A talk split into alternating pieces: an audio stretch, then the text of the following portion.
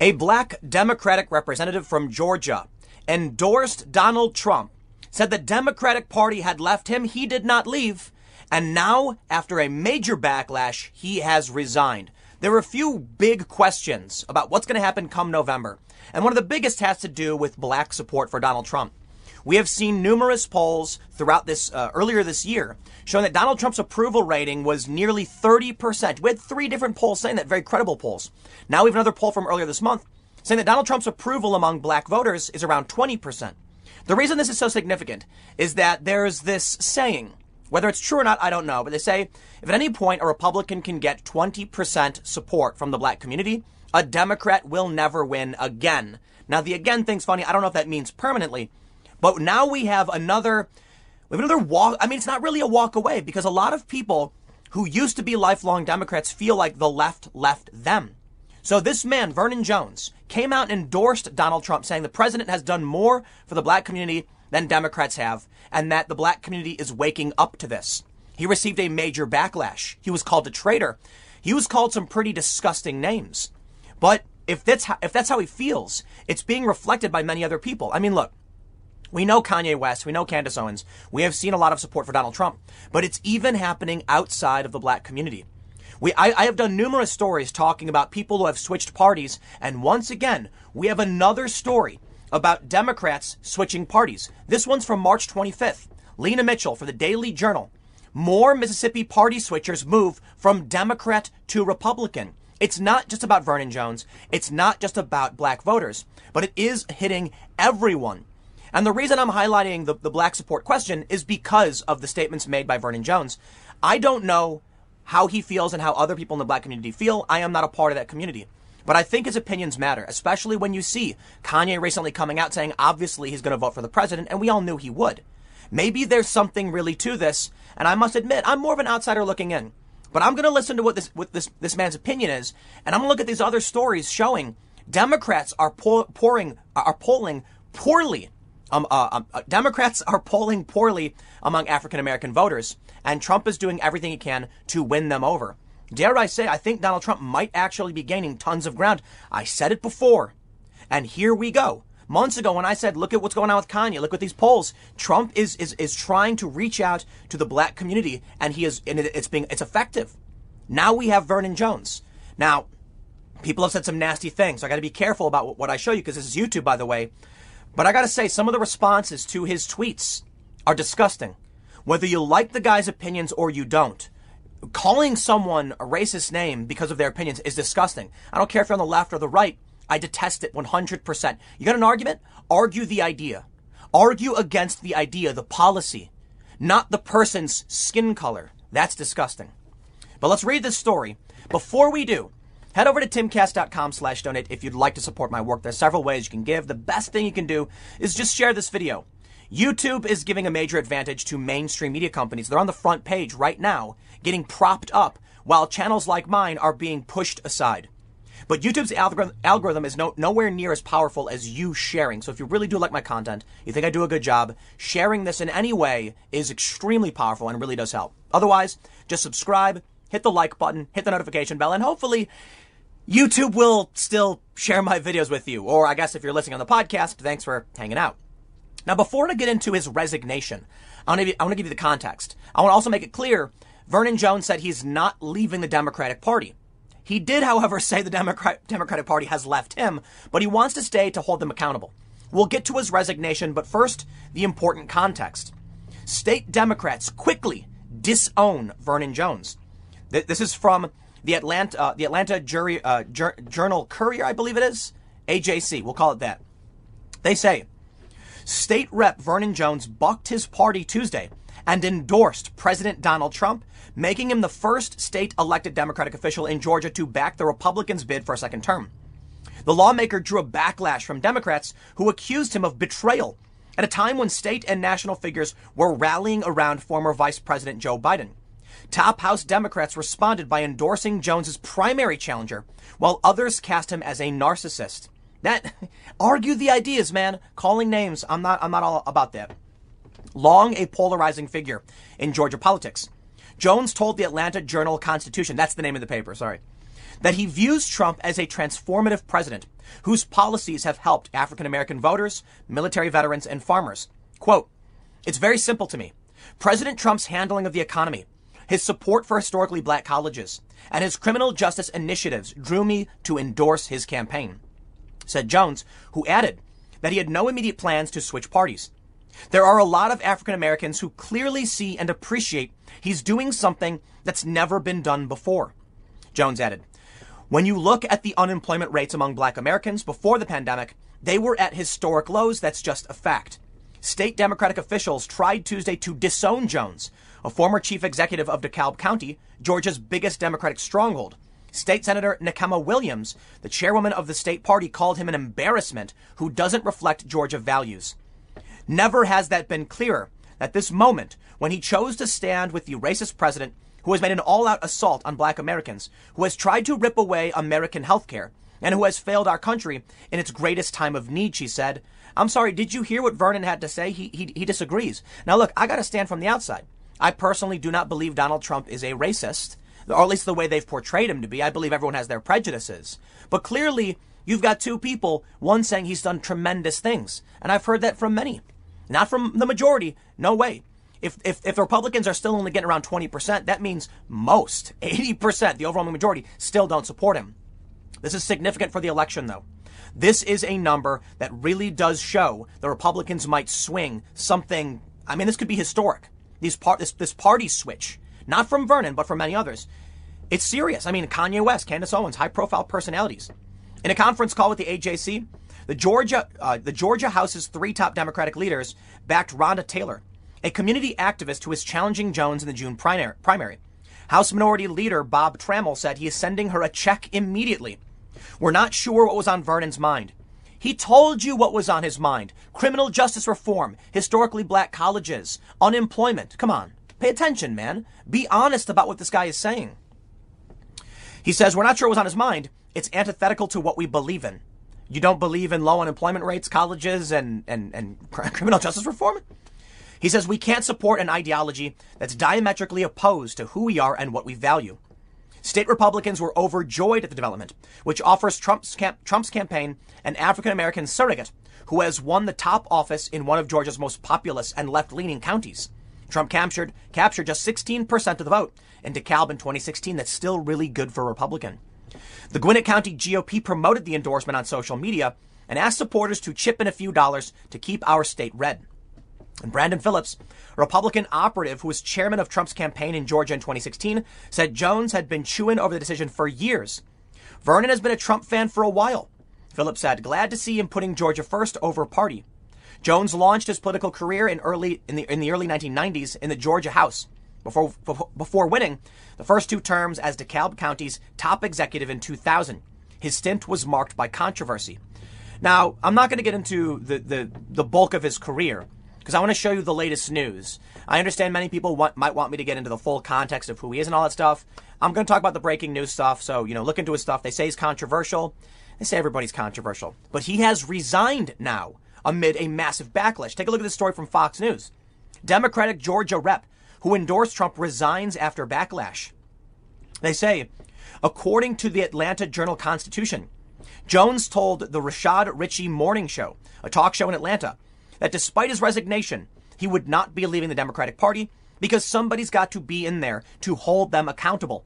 Hold them accountable to how they're treating black people and root out the bigotry. I completely agree with that sentiment.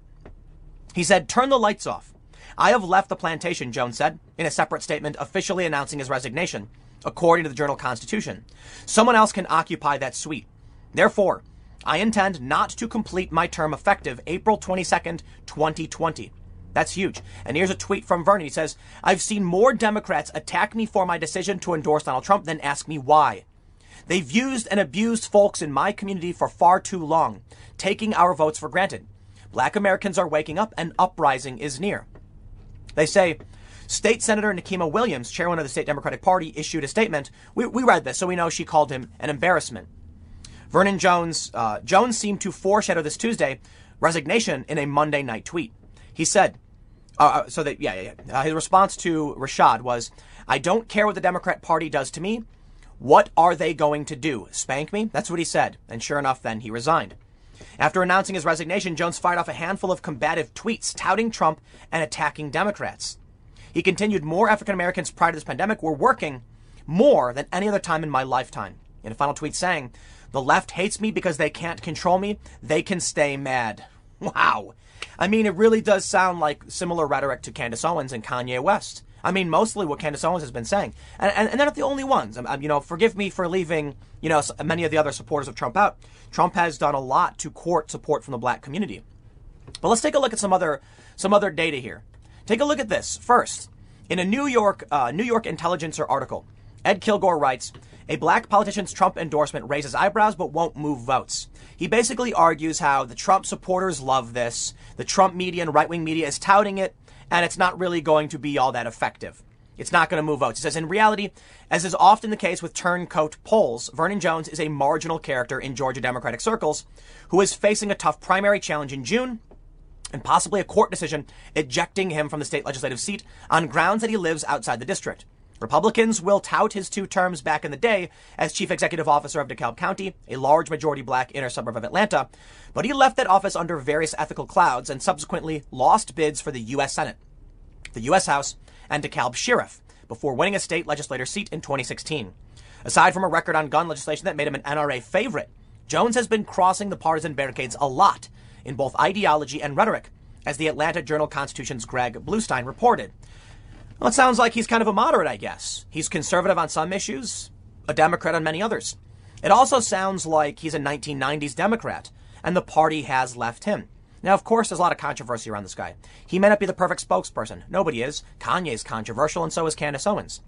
But how, how many people are scared to speak up because they don't see leaders telling them it's possible? You know, one of the things I've learned in all my years is that leaders, they really are important to show you or to pave the path themselves. Many people like to follow that beaten path, but somebody's got to beat it out first. They've got to carve that road so that people can make their way and follow behind.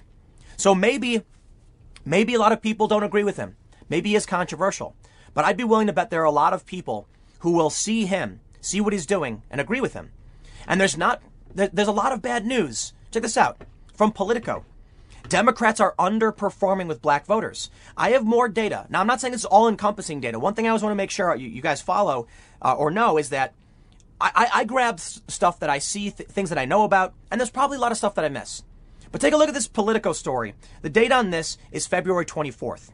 Democrats are underperforming with black voters. More than one third of those surveyed expressed a desire for someone else to run for the president. Politico says the uh, survey conducted by the Political Action Committee, Black PAC, found that while black voters are largely supportive of the Democratic Party and align most with its values, more than half feel that the party is not paying close enough attention to the black community. Democrats, they argue, grew too distracted by impeachment to focus on the issues that matter to black voters, putting them out of touch with the key bloc whose support they relied on for decades. If more than half feel this way, don't you think it makes sense that many are going to walk away, basically. That they're going to say, I'm not getting what I need from this party. That's exactly what Vernon was saying. He said that the, the, the he, he didn't leave the party, the party left him in a tweet. He said, I am a, I'm a Georgia state representative and lifelong Democrat, but in this election, I'll be casting my vote for Donald Trump. I didn't leave the Democratic Party. The party left me. So, yes, even though many people might align with that party, they're looking for something different. As Donald Trump said, what do you got to lose, right? You haven't gotten what you've needed for all this time. And now we have the story from April 10th. Trump approval among black voters near 20%. Now that's really low. And that means the Republicans probably don't do a really great job. There's a messaging challenges here. But this says a lot. President Trump earned a 19% job approval rating from black voters in the latest Fox News poll. And the Fox News polls are not forgiving to Donald Trump. And he's complained about it. They say, uh, uh, as the Trump reelection campaign works to double the 8% support he received from his, this cohort four years ago. Trump's team is spending tens of millions of dollars to woo black voters in the November election, deploying a massive field and data program to target a voting bloc that for decades has overwhelmingly supported the Democratic Party until all campaigns were forced online by the coronavirus pandemic. That investment included opening social campaign field offices in urban neighborhoods in key battleground states designed to cater to black voters. In the Fox News survey, which was conducted April 4th to the 7th, 13% of registered black voters said they somewhat approve of Trump's job, job performance, with 6% saying they strongly approve. They mention, nevertheless, in a head to head matchup with presumptive Democratic nominee Joe Biden, Trump fell short of his goal of doubling his performance with black voters, trailing the former vice president 66% to 10. The other 24% were undecided, backing another candidate or not voting that still shows that Donald Trump is making good ground. They say in exit polls from 2016, 89% of black voters said they voted for, for Hillary Clinton. Still, turnout in black strongholds in states such as Michigan and Wisconsin was not sufficient for Clinton victory. So Biden will have to generate more enthusiasm for his candidacy than Clinton did. The poll is a margin of error of plus or minus three points. Let me tell you something. Maybe Donald Trump doesn't win the 20% he needs. But Joe Biden is losing support among this community relative to, to where Hillary Clinton was. I'll tell you what, man. Donald Trump's probably going to be happy with no con- like with, with, with with undecided voters bowing out because it just means Biden is losing on a major key, a vo- major voting block. Hey, man, I, I get it. I don't I don't see why people like Joe Biden. I really really don't. I definitely understand why people don't like Trump for sure. But you got to see as high profile people, celebrities start backing Trump, you're going to see a lot of people getting behind him. Now, there's still more here, of course. Trump video mocking Obama's Biden endorsement outpaces viewership of Obama address within hours. You may have seen the video, which has now been removed for a copyright claim. In it, there are several black men sitting around watching a sporting event, and one of the guys says, There's my man, and it shows Donald Trump. Then it cuts to a commercial with Joe Biden, and they all groan. Joe Biden then says some very, very creepy things. The three men then turn to Obama, whose, whose head is superimposed, after Joe Biden says some very creepy things about kids, and the Obama guy goes, What? And then it starts playing hip hop and it shows the Trump logo. You've probably seen the video. If not, you check it out. When I saw this, youthful exuberance. That's the best way I can explain it. It's silly, it's funny, it makes a point, and it ends with hip hop music. It shows black men sitting watching the game, seeing Joe Biden be creepy. This ad to me, in my opinion, was was was heavily trying to target the black community. That's just my opinion. I could be wrong. But I think they're trying to speak to people with what, what, I just like not stodgy, stuck up suit wearing dudes. It's like people hanging out watching a game. And it's Obama sitting with some of his friends and they happen to be they happen to be black men. I'm not saying that necessarily will only speak to black men. I no. But what what I see when I look at these political ads that they often try and show the people they want to vote, right? That's how they view it. Perhaps that's racist. That's just my assumption. Although I definitely see this ad speaking to everybody. In fact, it probably performed really, really well with just meme loving peoples in general. But the point I'm trying to make is I see this as Donald Trump continuing his outreach to the black community. He's trying to be like, like let me let me be honest, like playing hip hop and making a joke is not I don't see Donald Trump in that. You know, I, I get it. Trump's a funny guy. And I, actually, maybe I take that back. Maybe that is Trump. Come on. Suit wearing billion, billionaire real estate guy. He's not a funny, fun comedian, technically. I mean, he's actually a funny guy. You got to accept it. But I think they're trying to target, and, and we've seen it in their, uh, in the stories already, that they've been trying to put a lot of money into wooing this community. I think it's, I think it, I think it is working. But check this out. It's not just about the black community. It's about people leaving the Democratic Party uh, in its entirety. So this is something we've seen, and I, I want to now kind of get away from this idea that it's just about black Democrats. It's actually about everybody. In, in Pennsylvania, in a small town, we saw many people switch. Now we have the story. Check it out from the Daily Journal. They say last week, another group of Mississippi officials announced their switch from Democrat to Republican. The, uh, those Prentiss County officials announced their change in party affi- affiliation in a joint press release stating in part, not only does this change in party affiliation more closely reflect, uh, reflect our conservative values and beliefs, as well as the conservative values and beliefs of a great majority of our country, it also allows us to promote Prentiss County at an even greater level. If Prentiss County is so over, overwhelmingly conservative, how did they get elected as recently as November as Democrats? The eight officials who made the change include Sheriff Randy Tolar. Second, oh, I'm not going to read everybody. Certainly, everyone has a right to choose the party that best reflects their personal ideology. The problem I have with party switchers is those who wait until after an election to announce that their values and beliefs no longer align with their previous party. I'm not sure if this is one of the stories I covered before because it sounds very similar. People getting elected as Democrats and then switching. But I'll tell you what, man, when you look at the press on TV, when you look at the, what, what the Democrats are pushing for, advocating for, it's no surprise to me that lifelong Democrats are saying this doesn't represent me anymore. AOC coming out and saying that people shouldn't go back to work. Green New Deal, racial intersectionality stuff that doesn't resonate with minorities. We saw a poll recently that many people don't like the fact that Joe Biden is an old white male in his 70s. Maybe his age has something to do with it. But the biggest disapproval came from white people. Hispanics and the black community cared much less about his skin color, his, his gender, and, and his age. It was white people. So you end up with, I mean, you end up with a lot of people who used to be Democrats saying, I don't understand why you're becoming so increasingly obsessed with things I don't think matter. Now, of course, we got problems with racism and sexism in this country. As I pointed out, in response to Vernon Jones, a bunch of people sent racist things to him. Democrats. It's disgusting. But you know what? They get away with it. Are we going to see Vox, BuzzFeed, and other leftist media come out and call them out? No, they're not going to do it. They're going to just let these people say these things, and they're going to act like it's only the Republicans who are the bigots. That's the game they play. It's a double standard. I know. But I'll tell you what. When I see that stuff, when I see disgusting individuals spout that racist trash because some dude had a different opinion, that sickens me. You think I want to be involved in that? You think I'm going to vote for your guy after you just said those things to that man? You better damn well believe I will not do that. You want me to walk away? I will walk away faster than you can say walk away when you start spouting racism at these people. You know what I would say to this man, Vernon? Disagree with him? I'd say, hey man, let's grab a coffee. Let's have let's let's let's let's talk this one out and see where we can come together. What's on your mind? Why do you feel this way? Is there anything I can do to change your mind? That's the right way to go about it. No. These people do what they accuse everyone else of doing. Do you got racists on the right? Oh, you better you better believe it. 100% you do. Not every single person. I don't mean I don't mean 100% of people on the right. I'm saying you got a lot of people on the right. You also got a lot of people on the left. You know my problem is? The Democrats act like they're fighting against racism. They're making it worse. Not just on Twitter, but in many of their policies. They make it worse. And this is coming from somebody who has to deal with these issues coming from a mixed family. So I know full well. So for me, I said recently, you're not going to get me to vote for these Democrats anymore. I'm, I'm out. I'm not saying I'm voting for Republicans. I'm not saying I like Trump. None of that. I'm saying when you see what happened with these Democrats, they got elected these moderates. Said, we're going to fight for these kitchen table issues. We're going to be regular people. What did they do? They turned around and went scandal after scandal and wasted our time. I didn't vote for them. I didn't vote. I'm not, I'm too much of a milquetoast fence sitter. You know me. But I'm not, you know, I was very much on board with Yang and Tulsi. Now I'm out. I'm out completely. You're not going to win me over at this point. I'm, I'm sorry. I'm, I'm over it. Because we see things like, like, like, like this. I can't show you the tweets. I can't. They're disgusting.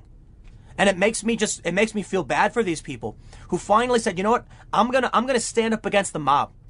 These people who said, I'm going to stand up against every feeling I've had. Kanye West, for instance, right? Kanye West has been, he, he first, you know, said, I like Trump. I like how this is going. But then he backtracked saying it was a mistake because people came after him. And then finally said, you know what? I don't care anymore. Bravo. Kanye's got things to be criticized for. Of course, man. More than most. But he's entitled to his opinion. And I'm, and I'm glad that he and others are standing up for what they believe in. And I might disagree with them on some things. We'll have a conversation about it. A conversation I probably wouldn't win out on because they've seen too much. The, the, these people on the left just pushing this racist trash. I don't want to be aligned with that. You want to come out and call that dude something racist? I'm not with you. You, you that's disgusting. But there is some still bad news for Republicans in all this. Rasmussen just published a poll showing that Democrats are still favored to hold their House majority. I don't know, man.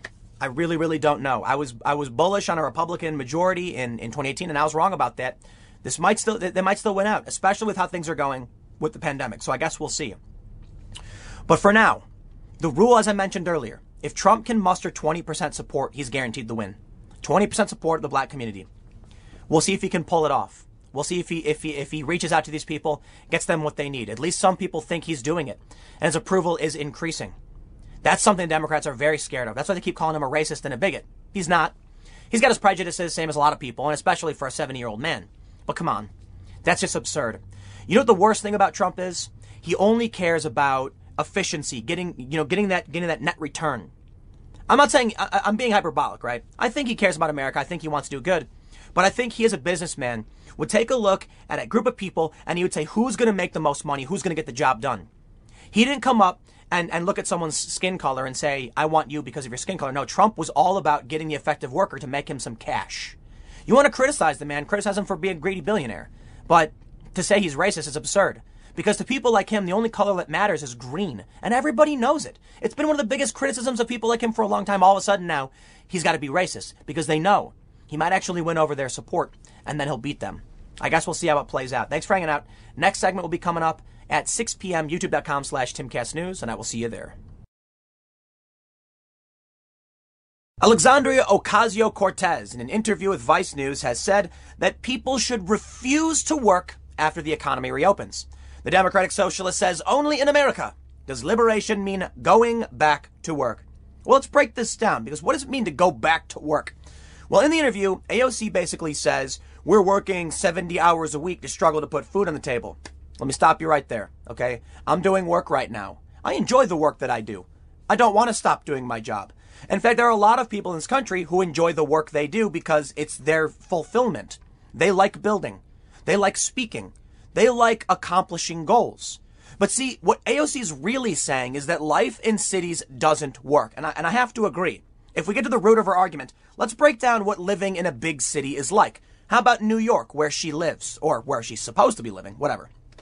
You are in a giant concrete block surrounded by a bunch of metal and concrete. You can't grow food, and you're living on top of other people for exorbitant prices, and the whole place smells like sour milk. Let's be real. It, I lived there for several years. I grew up in Chicago. I grew up in New York. Don't like it. It stinks. It really does smell like sour milk. You'll be walking down Manhattan. You'll see sour milk in the street. I'm not exaggerating. It's there. It's all the time. Not, not literally everywhere, but for real. I'm not kidding. So I'd have to imagine if you live in this giant rock, literally on top of other people, your cost of living is some of the highest in the country, and you gotta you gotta work 70 hours a week to be able to afford that. How about you leave the giant concrete block that smells like sour milk and let people work if they want to? But you know what? Let's think about the kind of work that goes down in New York City and other big cities like San Francisco that we can probably do without. Now, obviously, there's a bunch of jobs that exist in these areas, in uh, in New York, for instance, that we do need. Okay, I can respect that. But how about the BuzzFeeds of the world? You can just you know shuffle that off to the. You know what? Hey, this actually makes sense because the people who would listen to AOC are not going to come back to work, and that's a lot of stuff we don't need. Because if you think about what we do need, that's not an issue of whether someone can or can't go back to work. We have essential workers. But if you have the ability to not go back to work, I'm sorry, I don't think you're all that essential. Now, one of the big problems I'm seeing with people like AOC and what's going on with, with all these protests is that the conversations I'm having with leftists, you know, you know, okay, hold on, let me stop. You ever see that protest sign of the guy hold it, it says like get a brain morons? It's from 2003. I looked it up. It's a very famous protest sign where people are mocking the protester for being ignorant. It's it's it's like a proud to be ignorant meme. Now I'm seeing stuff where it's like it really has flipped. You look, you got a bunch of dumb uh, conservatives holding up signs saying like I need a haircut or whatever. Maybe they're fake. I don't know. Maybe the moron thing was fake. I don't know. But you got some people saying like I want to go golfing, and it's like it's a face palm. But the left has a whole bunch of really stupid signs too. And I'll tell you what, man, you know why I think it's worse today for the left? It's one thing if you are dumb and you can't spell a word. That doesn't mean anything. You're a bad you're a bad speller. I don't care. He said morans. Maybe it was a joke. I don't know. He spelled the word wrong. Does that really mean anything? it means nothing to me. You can spell the word wrong. I get it. You're stupid. You think other people are stupid. Welcome to the world. People like AOC don't understand at all how the economy functions and what it means to go back to work. You want to tell farmers don't go back to work, don't put food on the table. Okay, well nobody has food. You can't just say no like don't don't work. This is this is how they view the world. All right? Let me let me show you let me show let me show you this story. So a bunch of protesters are out in the streets countering the open up the economy protesters. It's really funny that AOC now finds herself kind of in this weird, unique position where you've got people saying, look, we want to open up the economy. We can't because of, this, of the pandemic. You got conservatives saying we need to reopen up the economy. And then out of left field, you get AOC being like, even if we open up the economy, don't work, which no one, no one asked for. Fine. I bring you now to this protest sign. It is a portly young fellow, apparently wearing scrubs, with a sign that says, no economy is worth more than a life. And this makes me facepalm.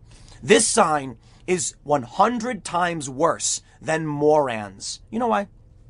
Like I said, you want to spell the word wrong, let me help you out, buddy. You spelled the word wrong. If you have a fundamental belief as stupid and backwards as no economy is worth more than a life, not realizing that we don't live without an economy, it means household management, thank you very much, and everybody dies. And most people do. If the economy ceased to exist right now, you know that means? No trade.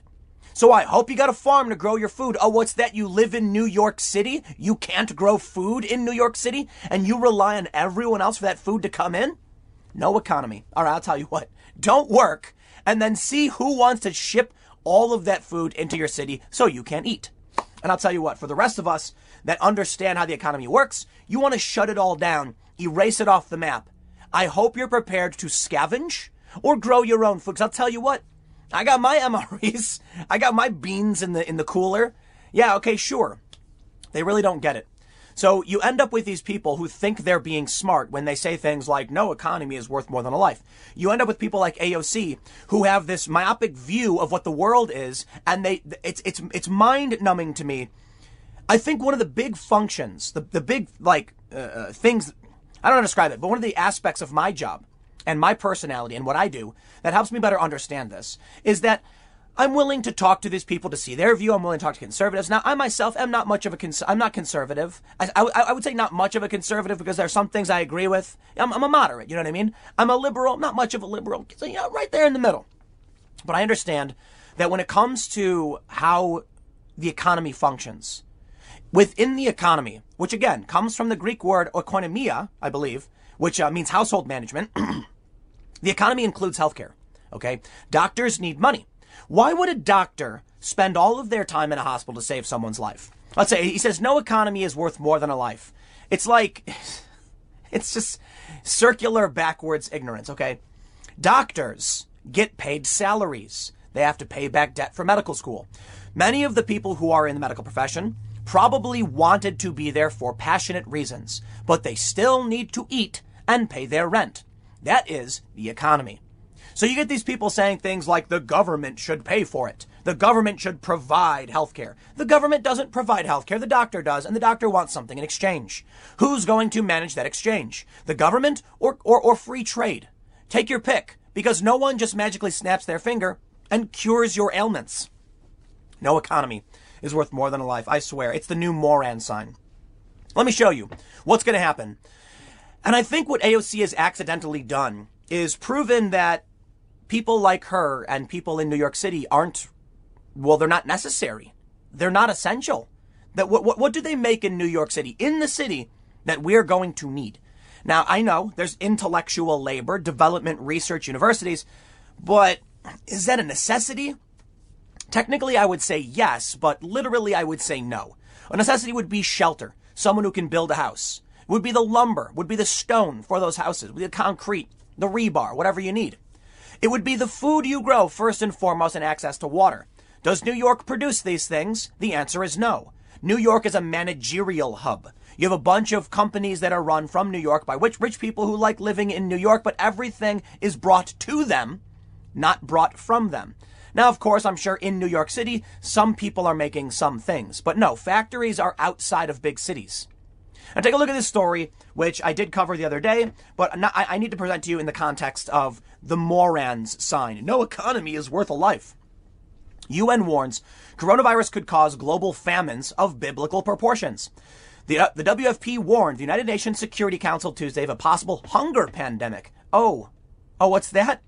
With no economy, millions more will die? Ah, oh, you know what? I just, these people, I, I am I struggle with this because it really does seem like look whether you, you you have a liberal disposition or a conservative disposition, one fact remains that we got a bunch of really really dumb people trying to enact policy. And, and, and it is it is you know on the left and the right, but right now it goes back and forth. The left is dominated by blind, naive, ignorant children. I'm sorry, it's just true. Take a look at this quote. Here, while dealing with a COVID 19 pandemic, we are also on the brink of a hunger pandemic, David Beasley told the council. There is also a real danger that more people could potentially die from the economic impact of COVID 19 than from the virus itself. There's no famines yet, but I must warn you that if we don't prepare and act now to secure access, avoid funding shortfalls and disruptions to trade, we could be facing multiple famines of biblical proportions within a short few months. The United Nations said this. You see, I'm doing the Twitter clap thing. The United Nations. Maybe that will allow the left to understand, right? You need to do the clap thing. You got to clap in between each word. That's the, that's maybe it's the only way they under, understand it. The United Nations is saying millions of people. This, uh, we're 135 million people are already at crisis levels. They're saying it could go up. It could go up by another 130 million people who could die from this. And then it brings me back to the Morans. No economy is worth more than a life. Ah, sweetheart. you just don't understand how anything works.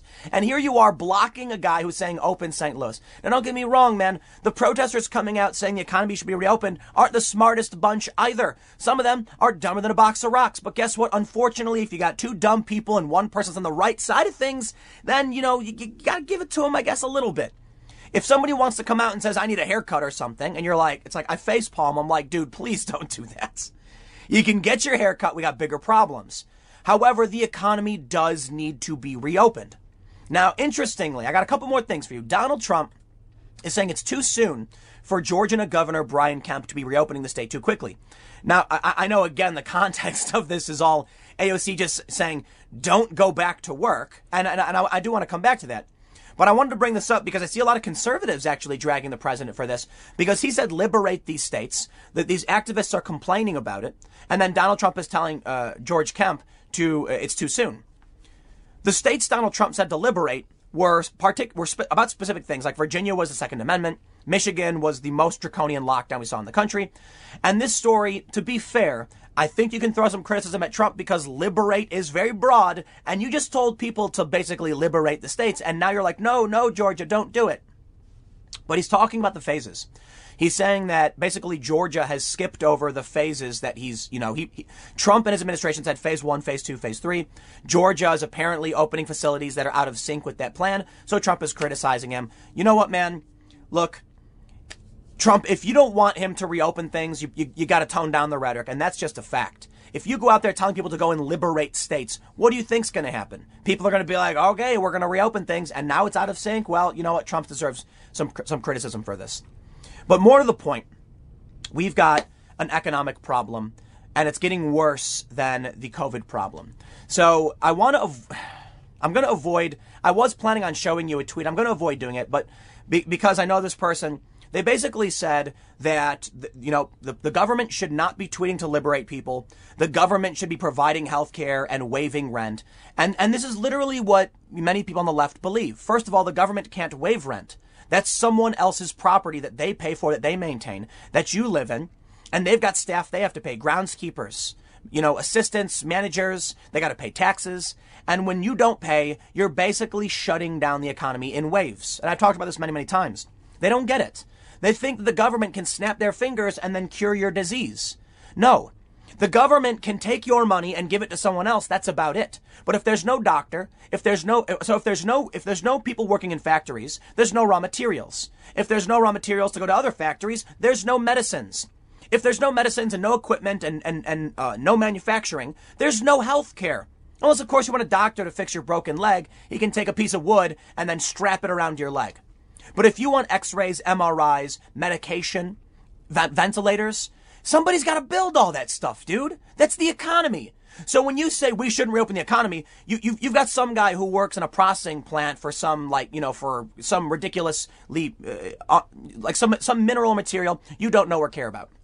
Let's, let's go, let's go to a base element. Let's say there's a guy, he works in a, in a, in a, in a foundry or something, and they're, and they're making copper wire or something. And this guy says, I want my job back. I want my job back. These leftists are like, dude, you, you're making copper wire. Okay. We get it. You work for a company. We need to get healthcare on track. And you're like, bro, you realize all of your electronics use this component. Everything is tied together.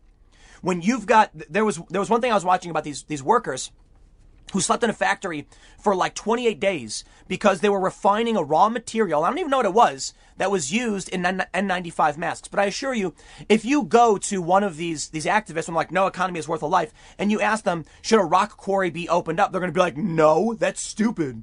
You know, I don't know why I need that. Well, it's like maybe because they're getting like rocks and other minerals and materials from these mines and quarries that are then used later down the, the supply chain in manufacturing to make your ventilator. These people believe that you snap your fingers and bling, a magical ventilator appears, and the government walks up to you and floats and says, I am the grand government. They blow on you, and then you have health care. It just doesn't work that way. Now I want to show you uh, a contentious video having to do with these protests. And I say contentious in that I look. So we have this video where this woman tweeted, "The fake news media strikes again in Virginia. A protester, Jesslyn Black, catches a staged nurse, cameraman, and car that just so happens to be at a stoplight with an American flag Trump splashed across it. They are lying to you. So you can see this person in scrubs stands in front of the car. Two photographers start snapping photos, and then they immediately walk off. Listen, everybody is in this information war. It's propaganda. Is this a, a, a, someone on the left trying to stage a nurse photo shoot? Possibly. Is it someone on the right trying to expose a staged nurse photo shoot to discredit the other nurse protests? Possibly. I don't care about this. You know why I don't care about this? Because the initial story that I was showing you, there are nurses protesting. Maybe this was sparked by that, you know, those two medical workers, uh, uh, assumed medical workers in Colorado. But now you have actual nurses who are coming out and protesting. And you know what, man? Uh, my respect to the healthcare workers who are fighting. But this is, to me, you know, you know, it's, you know, it's always been frustrating to me my whole life. People who do no research, who know nothing, who then assert they do know and, and make demands of us and our government based on things they have no idea what they're talking about. And I'm sure you've experienced this because everybody does. And right now, these nurses are sitting there saying, like, we're smarter than you to the protesters. And the protesters are saying, you don't understand, we're smarter than you to the nurses. I know they're, they're both not literally saying they're smarter, but the nurses think they're right. These people are going to get everybody sick and everyone's going to die. And the protesters are saying, I have a fundamental right. You cannot stop me. While others are saying, this is going to wipe out millions of people. You know what? The protesters are on the right side. It doesn't mean they know why they're on the right side. It doesn't mean their signs are correct. It doesn't mean their ideology is correct. But we do need to reopen the economy. The UN has warned us. So when I see these nurses looking with their arms crossed, like mm mm mm, you know, and we, we, we see these photo shoots. I'm j- I'm nothing but annoyed by this. First, let me say they're absolutely in their right to protest, and my my respect to them for doing so. They're standing up for what they believe in. But again, it comes down to uh, like if a child came up to you, and you know, when, when I see all these people and all these protesters. And I have my friends tweeting, you know, saying things to me like, the government should just give them health care. It's like a little kid being like, the government's so dumb. Like, why don't they just you give people money? Because then, because uh, then people can have food. And you're like, oh yeah, just because you can eat money, right? No, you, you can't eat money. Not only that, most people's money is digital now anyway. What are you gonna do? Lick the phone? You can't eat money, man. It's just a, a trade, a, a trade medium. Someone's got to make the food. All right. You shut down the economy. People don't make the food. And I know it's an essential job, so you still have farmers farming. But now they've got to send food and supplies to processing plants. The processing plants can't sell the food because of the shutdown, because stores and restaurants and other places are being shut down or shuttered. So they stop processing. So they stop ordering from the farms.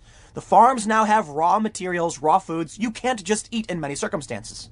Now I understand. You know, they're like maybe they'll grow carrots, right? And a lot of people say, just eat the carrots. Listen, my friends, child, you have to like disinfect there's a, there's a cleaning process. There's a lot that goes into the, the, the, the carrots to go from the farm to your table. Now I know there's some some places they do the farm to table stuff, whatever, but for the most part, there's an in between process. Some of these things got to be cut and cleaned, and the farmers don't necessarily do that. And if the if the processing plants can't sell anything, bro, the farms don't give anybody food. So you can stand up there all day and night like I'm not going to let you get someone sick, and then it's it's it's like, dude, you, you are a child who doesn't understand how the government works, how the economy works, how the markets work. It's all tied together. And it is so frustrating to have, could you imagine? This is what I explain to people. Now, I don't think I'm the smartest person in the world. If I saw a doctor and the doctor was talking about performing some kind of open heart surgery, I'd be like, you the boss, man. You tell me. I'm not going to argue with you. And this the same thing for me goes with climate change. You get a bunch of scientists coming out and be like, bro, planet's getting hot. I'll be like, I will take your word for it. I am not an expert. I'll tell you what I am an expert in, though. Maybe not the foremost, but I tend to know quite a bit about the workings of politics, uh, governments, conflicts, civil unrest, because I've been doing this for a decade. All right? So when I read nothing but news all day, every day, all right, my opinion has some weight to it. I'm very often wrong. My opinions sometimes are trash. I, I know this because I know how the system works. I try to read as much as I can. I try to get a balanced view of things, but I get things wrong. But I will tell you this. If you are a nurse who spends your days in a hospital, I defer to you when it comes to nursing. I will never challenge your authority on this. I don't expect you to come out and tell me you know more than I do when it comes to politics and economics. And for that matter, when it comes to an economist, you can walk right over me and go talk to him because I will defer to the economist. I don't know better either. But at least there's some kind of knowledge hierarchy that we should be paying attention to, right? Like, I do this all the time. How are you, as say, like a media personality who doesn't work in news, you're an entertainer, gonna tell me this is what the system should be doing? Look, man, I don't even purport to know exactly what the system should be doing. That's why I'm a milquetoast fence sitter. But I see this stuff all day, every day. I'll tell you one thing this nurse has no idea what she's talking about. And she's to come out and protest people who are like, we need to reopen the economy. And she's like, but I'm a nurse. Yeah, that's great. Dr. Fauci and Dr. Birx know wonderful things about how this disease will spread and how many lives will be lost. And I respect them for it and I hear what they have to say but they are not economists. And, and the fact of the matter is that if the UN is coming out and saying millions will die, perhaps we have to say, Dr. Fauci, I respect your medical expertise, but your lack of economic expertise is a, is a hole in your perspective. Now we need to look at other people because our goal is to protect life. So anyway, the main point of this was supposed to be about AOC and work. So I'll, I'll wrap it up by saying, when you get someone like AOC saying that we shouldn't work anyway, all she's really exposing is the fact that her and many others like her are not essential to, to, to our way of life. If you don't have to work, if you can choose not to, then you didn't need to anyway. I mean, look, if you want to live in a concrete box that smells like sour milk, live on top of somebody, and have garbage wages and an extremely high cost of living, you can do so with my blessing. But if you're tired of that way of life, find a passion, do something that you enjoy, and get out of the sour milk concrete block, man. You know what? I'll wrap it up there. Otherwise, I'll run on this forever. But uh, uh, I got a couple more. I got more segments coming up later today. Next segment will be at 1 p.m. YouTube.com slash TimCast News. That is this channel. Thanks for hanging out, and I will see you all then. There's a major political battle a couple weeks ago to get the coronavirus stimulus package pushed through. Democrats had blocked it several times, and everybody was angry. After Democrats and Republicans finally agreed on what the bill was going to be, a bunch of Republicans stepped up and said, no, we can't do this. But were forced to give in and comply. As it turns out, these Republicans were correct. See, the reason they didn't want to uh, to uh, to sign on to this bill, to vote yes, was that part of the package was people would get four months of unemployment at 100% of their income, no lost income plus $600. That got tacked on. And all of a sudden, there was fear that this loophole would result in people purposefully losing their jobs because they will make more money. Well, now we have it. From CNBC, she got a forgivable loan. Her employees hate her for it. Yes, I kid you not. A woman who did everything right said, I'm going to save my business. I'm going to get this loan money.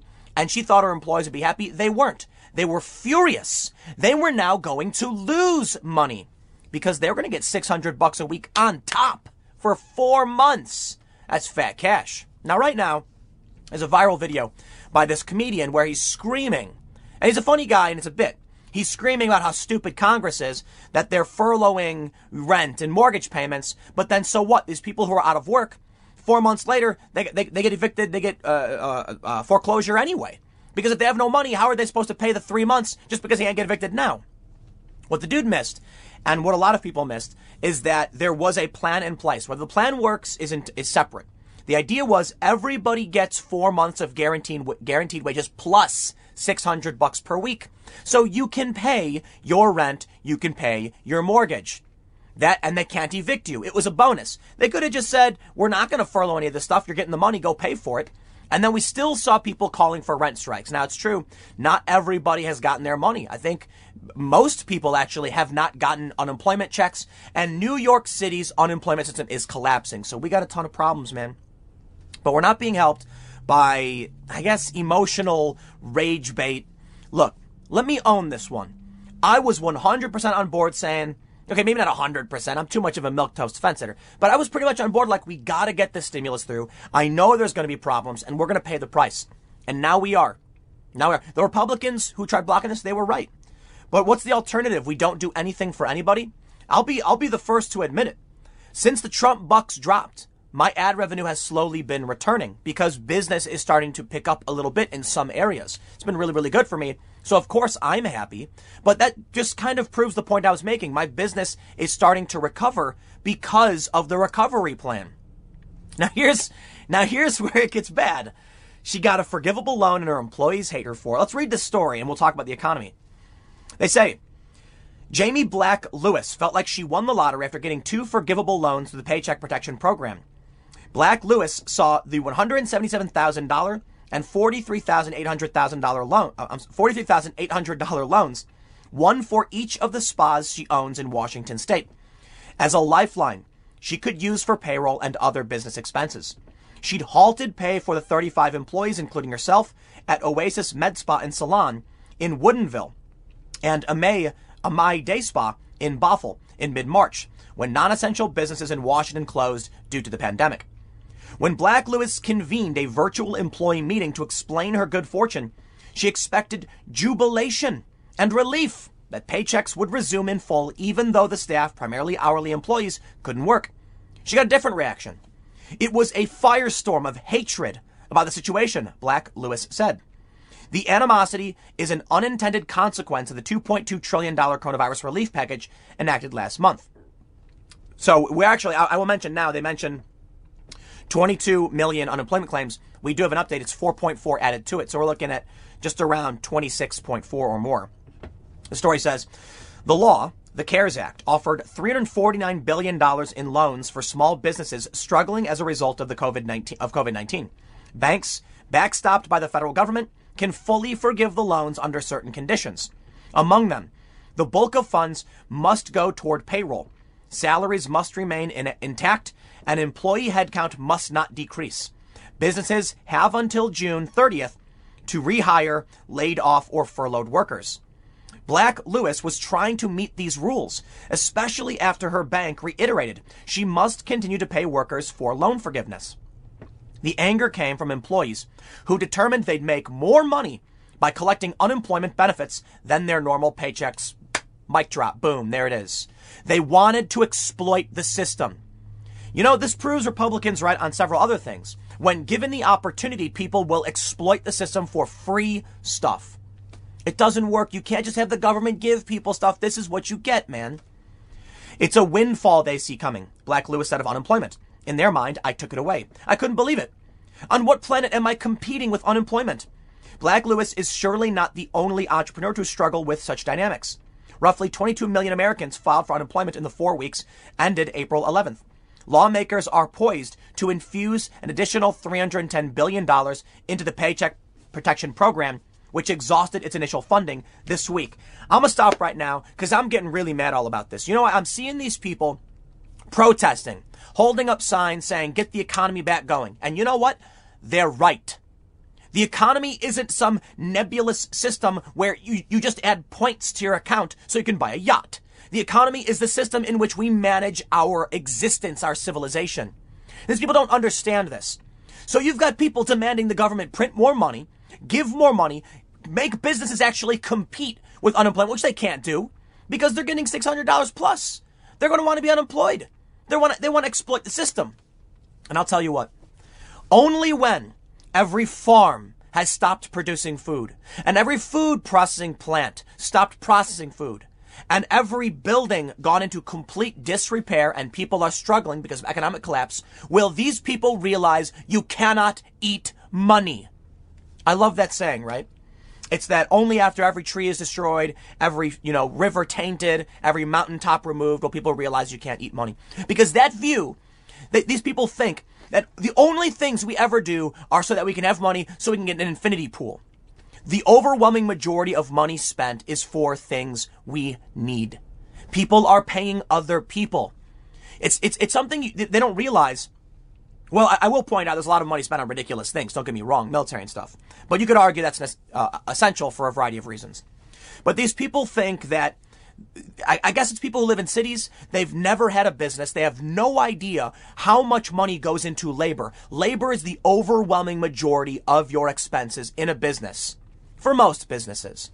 And that means the money you're giving to that other human being for doing work is spent on food and clothing and insurance to keep us alive. And after that, we have what's called disposable income to buy TVs, PlayStations, whatever. That's what these people in cities think because they are pampered, spoiled children. And we end up with this broken system. Now, now listen, I'm not going to complain about the problem about this necessarily. It's not fair for me to do that because I advocated for this. I will accept all criticism because I said we're going to get problems. Now I see the problems we face. We got to fix it. 100%. We cannot have businesses struggling because unemployment will pay more. The system is broken. I also uh, understand, as someone who runs a business, things were getting scary for a while and they're starting to improve. So I think the cure in this temporary situation was not worse than the problem, than, than the disease itself. The disease we had was the economy was collapsing. Now we've got, you know, we've plugged one hole and another hole has popped up. This is what I expected to happen. Something bad happened. We, we saw it with big companies getting access to funds they probably shouldn't have. It's not that big of a deal. We staved off the greater flood, and now we got smaller problems. We'll have to fix this. But listen, when they say people will exploit the system for free money, they will do it. We are seeing it right here. Let's read, let's read a little bit more. Unemployment benefits. The coronavirus relief law increased weekly jobless benefits for recipients, boosted uh, boosted the duration of benefits, and extended pay to previously ineligible groups of workers like the self-employed. Specifically, the new law adds a flat $600 a week to the typical weekly benefits paid by one state. Those traditional benefits, which vary widely between states, replaced about 40% of one's prior wages, according to a national average cited by the House Ways and Means Committee. The measures improved $600 a week payments, which run through July, aim to boost that wage replacement rate to 100% for the average worker. But some, especially lower wage workers, can come out ahead. Lawmakers were aware of the dynamic, yet felt the formula's simplicity would get money out to people faster. I agree with that. It was the right move to do. And now we can point the finger at those who would exploit our goodwill. That's what they always do. They take advantage of us because we wanted to do the right thing and help them. And it's, it's really annoying to me you get these people out protesting against economic, the economy reopening. Meanwhile, it's these people, these exploiters and deceivers, standing behind those nurses, the protests, extracting our goodwill for hard cash that you cannot eat. They don't get it. They think money is food. It's, in, it's, it's absolutely insane. In Mississippi, a less generous state when it comes to unemployment benefits, full time workers making less than $21 an hour would make more money on unemployment than from their job, according to an EconoFact analysis authored by economists Patricia Anderson and Philip Levine. In California, a medium benefit state, the break even is around $26 an hour. And in Washington, a generous state, it's 30 an hour. Pay among Black Lewis's employees, massage therapists, hairstylists, and uh, estheticians ranges from minimum wa- minimum wage, thirteen fifty an hour in Washington, up to about sixty an hour. Many work between 20, 24, and 32 hours a week. It's not even about whether you come out ahead. It's about the fact that people have a choice. Do I go to work, something I don't like doing because they're not working fulfilling jobs? That's, that's, that's a philosophical problem. Or do I sit at home and play video games, read Harry Potter novels? Because you know millennials love, love doing that. Watch Game of Thrones, Ozark, and Westworld. What's the choice, man? This is the problem, I will tell you, with universal basic income. People won't work if they don't have to. If you have to compete with free money from the government, you will lose. 100%. And so these these UBI people and the Yang people, they don't like to hear it. Listen, I'm a big fan of Yang. He was my first choice, not because of the UBI stuff. I think I think he had some interesting ideas on how we could make something like that work. But then he had a big list of comprehensive policies that I saw coming from no one else. Much respect to Yang. He had a lot going for him. I actually was was speaking to some people involved saying like, I think the UBI thing is kind of it's it's it's the wrong route because he's not even talking about UBI necessarily. He's talking about dividends from major corporations. It is a complicated system, mind you. But now we can see exactly why UBI won't work. Because if somebody has a job and they're told, listen, you will make 60% of what you'd make working here for free.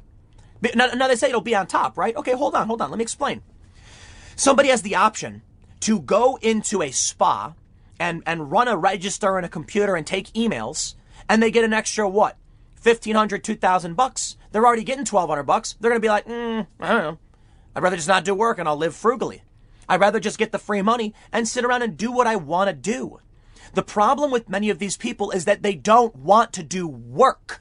They want to do things like lay in the park, lay about, play video games. Now you can turn those things into work for sure. You can see it in the way AOC speaks saying, we shouldn't go back to work after this. What are you talking? I love my work. I love complaining into the camera. You know why? This is therapy for me. I sit around all day reading this stuff. You have any idea what that does to my brain? And then I get to just let it all out. It's therapeutic. My job works for me. Some people don't like what I do. Welcome to politics. I can't help that. You want to rag on me? Go ahead. Do it all day. I don't care. Some people like painting pictures. And other people want those pictures. Some people like growing crops, growing food, farming. Some people are really impressed that they had a, a bountiful crop. They're proud of their work. They did something. They accomplished something. But you get these people living in gigantic concrete boxes that smell like sour milk, as I like to say, and they're complaining about these squalid, uh, these, these horrifying conditions. Get out.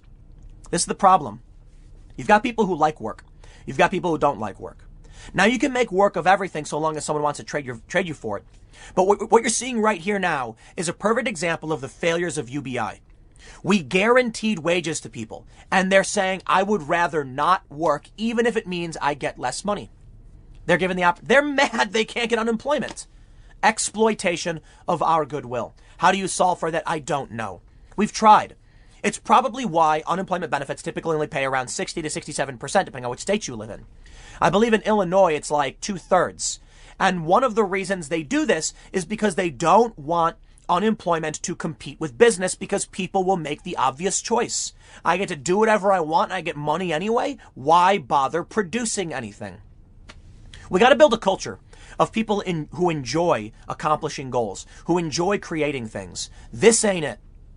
I get it, man. There are some tedious jobs. There are people who don't want to work a cash register. And that's, you know, everybody wants to be a rock star.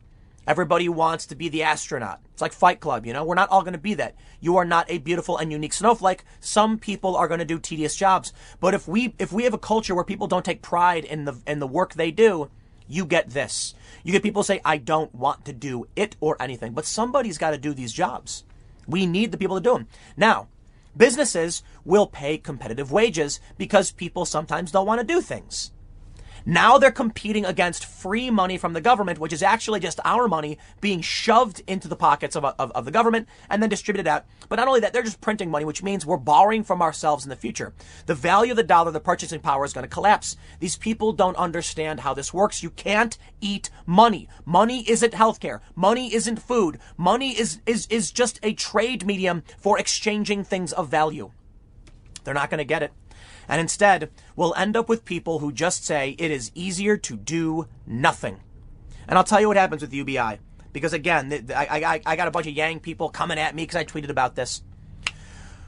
When you have the base low skill job competing with the government, and people would choose to get, like, let, us put it this way. Let's say the government said, we'll pay you $5 an hour to do nothing. And the business says, we're going to pay you $10 an hour to do something. People are going to choose $5 an hour to do nothing. You will live, I, I know because I know the people who live this way. So many skateboarders say, I will choose to do the bare minimum to get my time. My time is more valuable. Which means these businesses have to dramatically increase what they pay. This reduces the buying power of the dollar and creates inflation. There's got, I, I, don't, I don't know how you stabilize this, stabilizes over time. One argument I've heard, people are saying, are tweeting at me like this, like, no, UBI would counteract deflation. Have you seen deflation around yet? It's historical inflation, period. Now, yes, we're seeing some deflation because of the economic collapse. But what, what, what's the what's the point of, of pumping out money? It's going to reduce the buying power of the dollar. We're flooding the markets. This is this is this is a perfect example of why it doesn't work. They say Black Lewis's workers may not have a choice However, since she has already made an offer to pay workers, the state may deem them ineligible to collect unemployment benefits, according to labor economists. Plus, Black Lewis feels she needs to use the money according to the terms of the loan forgiveness to avoid going into more personal debt, excuse me, for her business. They may not have the choice ultimately, but I don't come out as the nice guy, Black Lewis said. Bad will, uh, Bad will has been cemented into the business because I took it away from them. There's a bad taste from it, she added. We'll recover, but it's just a bummer. Well, you know what? Your employees are, are, are leeches. They are parasites on the system. I understand people want to work better jobs, people have aspirations. I worked fast food. I, wor- I worked lifting bags and loading planes. I, I, I, I did the grunt work for a long time and I saved my money. I saved it all so that I was afforded the ability to expand and grow a business. When you start out in this life, you are a negative drag on society. That's not an insult, but you are. You're a child. Taxes are being paid to support you. Schools are being run to support you. Eventually, you start generating a net positive. it, it is then on you to be responsible with your money to figure things out. Now, some people say it's not fair. I can't afford healthcare. I can't get these things. I hear you, bro. I hear you. We can't guarantee everything to everyone. You got to understand that the poverty level changes over time. It's relative. A poor person in the United States is wealthier than a poor person in Brazil. So yes, over time, there will be people who are poor. You can never get rid of poverty. It's relative. To think that someone in poverty today has a refrigerator and air conditioning, and we're lamenting that fact saying we must do better is is an astounding. Ast- it's it is is an it is uh, an award. We the, the privilege, the right to complain about such things. We should be eternally grateful to those whose shoulders we have been standing on. Because you go back a hundred years and poor was sitting in the gutter with an infection, getting your leg chopped off, and you were lucky to eat anything. Poor in America today is rich for the rest of the world, for the most part. I'm not saying life is easy. You want to maintain a standard of living? I get it. And we do want to reduce poverty and bring everyone to a better standard of living always. But no matter what happens, as long as things get better, there will be poor people. We can't get rid of that. You can't just give money. Money isn't a resource. Money isn't the value. The value is the labor and the, the, the product of that labor. And now you can see it. This stuff, I'm going to wrap this one up. Exploitation pure and simple. They will exploit the system. They will squeeze it dry. And while you, an essential worker, are getting paid less, think about this. An essential worker getting paid 10 bucks an hour, making 400 bucks a week, working full time, making less than those who are non-essential and who took unemployment. How does that make sense? Now I'll own that one. That's on me. I, I advocated for this thing saying we needed it, and that's right. We got to own up to that problem.